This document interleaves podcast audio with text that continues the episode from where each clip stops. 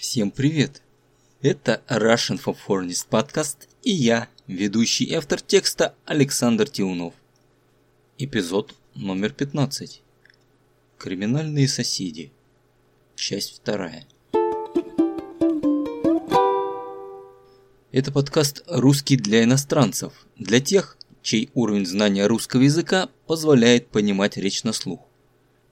В этом эпизоде продолжение истории «Криминальные соседи», начало которой было в предыдущем выпуске. Давайте начнем. Мы с женой спокойно поужинали и смотрели сериал, когда услышали какой-то шум. Он доносился через стену от соседей, и это было дико и страшно. Более того, это звучало безумно. Это был мужской голос, но он выл и визжал так, что больше походил на женский. Даже мне стало не по себе. Дальше стало еще хуже. Послышались глухие звуки ударов, а затем детский и женский плач. Временами звуки затихали, и казалось, что все прекратилось, но затем все снова повторялось. Через некоторое время из этой квартиры, судя по звукам, в подъезд выскочила женщина. И мы услышали крик «Помогите!». Затем, похоже, ее затащили в квартиру и продолжили избиение. Я не Супермен и не Бэтмен, но ситуация требовала вмешательства. Поэтому я позвонил по номеру 112 я рассказал про неадеквата за стеной, про крики и попросил срочно прислать наряд сотрудников полиции. Меня спросили, точно ли женщина с ребенком нуждаются в помощи. Я подтвердил. Мне сказали, что полиция приедет. «Хорошо», — ответил я. И мы стали ждать. Иногда шум за стеной затихал, и тогда я думал, что, возможно, полиция уже здесь. Изредка я слышал непонятное бормотание, и тогда я представлял, что полиция зачитывает приговор этому психу и предупреждает, что он может хранить молчание, и все сказанное может быть использовано против него. Но затем крики и удары возобновлялись, и я понимал, что полиция не приезжала. Через три часа мне позвонили на мобильник, представились сотрудниками полиции и спросили, что происходит. Продолжение следует. Вы прослушали вторую часть истории, ожидайте продолжения в ближайших выпусках. А пока давайте разберем идиомы и фразеологизмы, которые нам встретились. В самом начале я сказал, что послышались глухие звуки ударов. Удар – это резкое столкновение каких-либо предметов. Например, боксер может ударить, или, иначе говоря, произвести удар по сопернику или боксерской груше.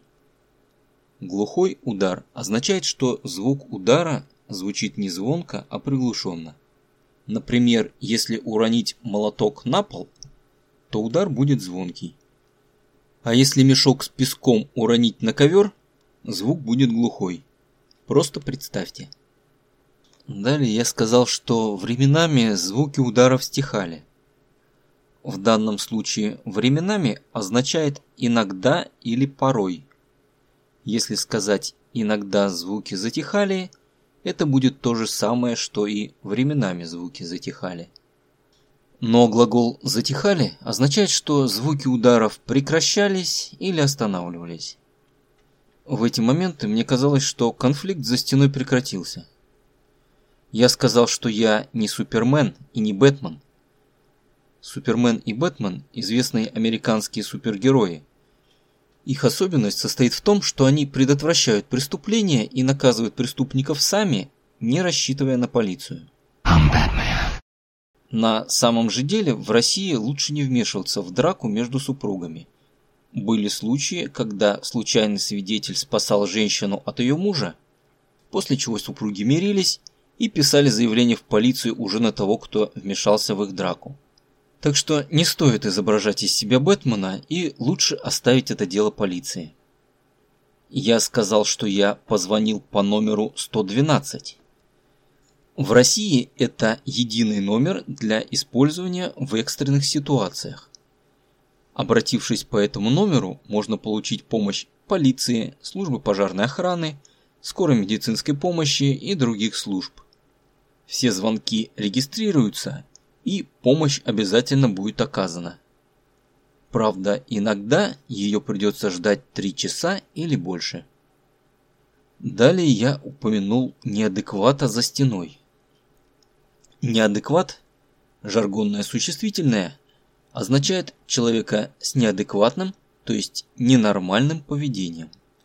Это слово имеет негативный оттенок и неадекваты часто бывают опасны для окружающих.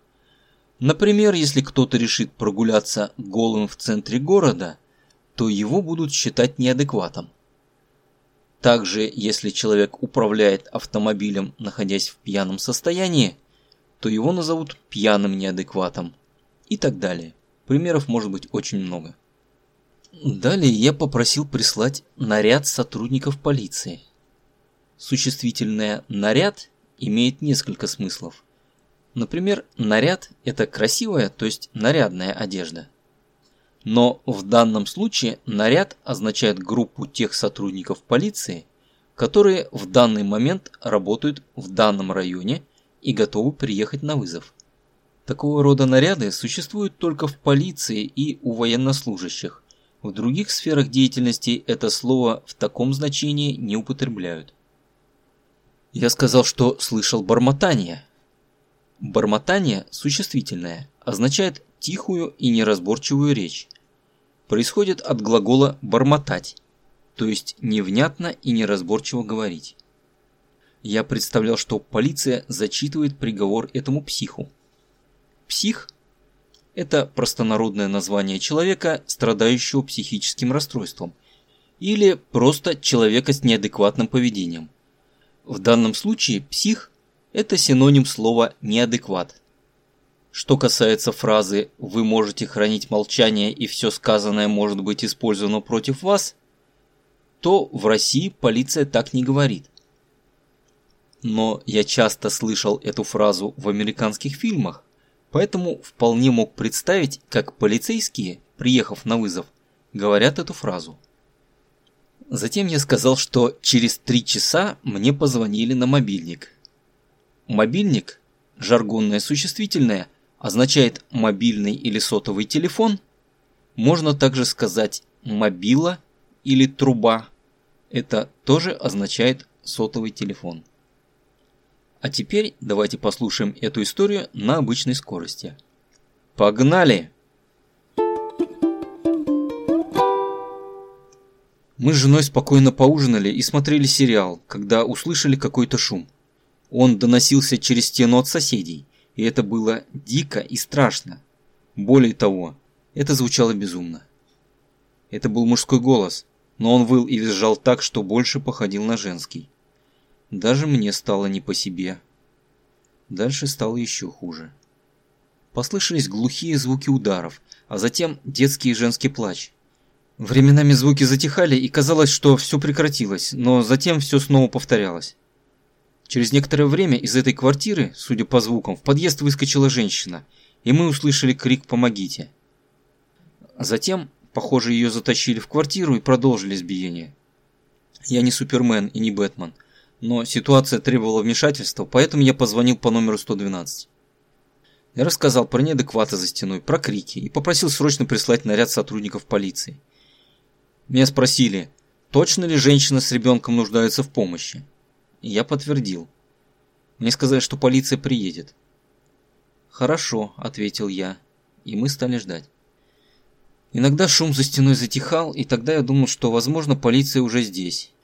Изредка я слышал непонятное бормотание, и тогда я представлял, что полиция зачитывает приговор этому психу и предупреждает, что он может хранить молчание, и все сказанное может быть использовано против него.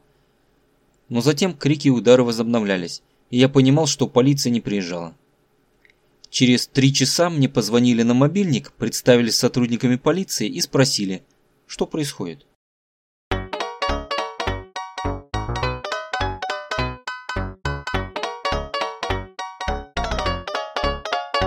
Продолжение следует в следующем выпуске. Спасибо, что прослушали этот эпизод. Напишите мне, что вы хотите услышать в ближайших выпусках на почту, а также возвращайтесь, чтобы послушать следующий. Автор и ведущий подкаста Russian for Friends подкаст Александр Тюнов, 2021 год, Ростов-на-Дону. До встречи в следующем эпизоде.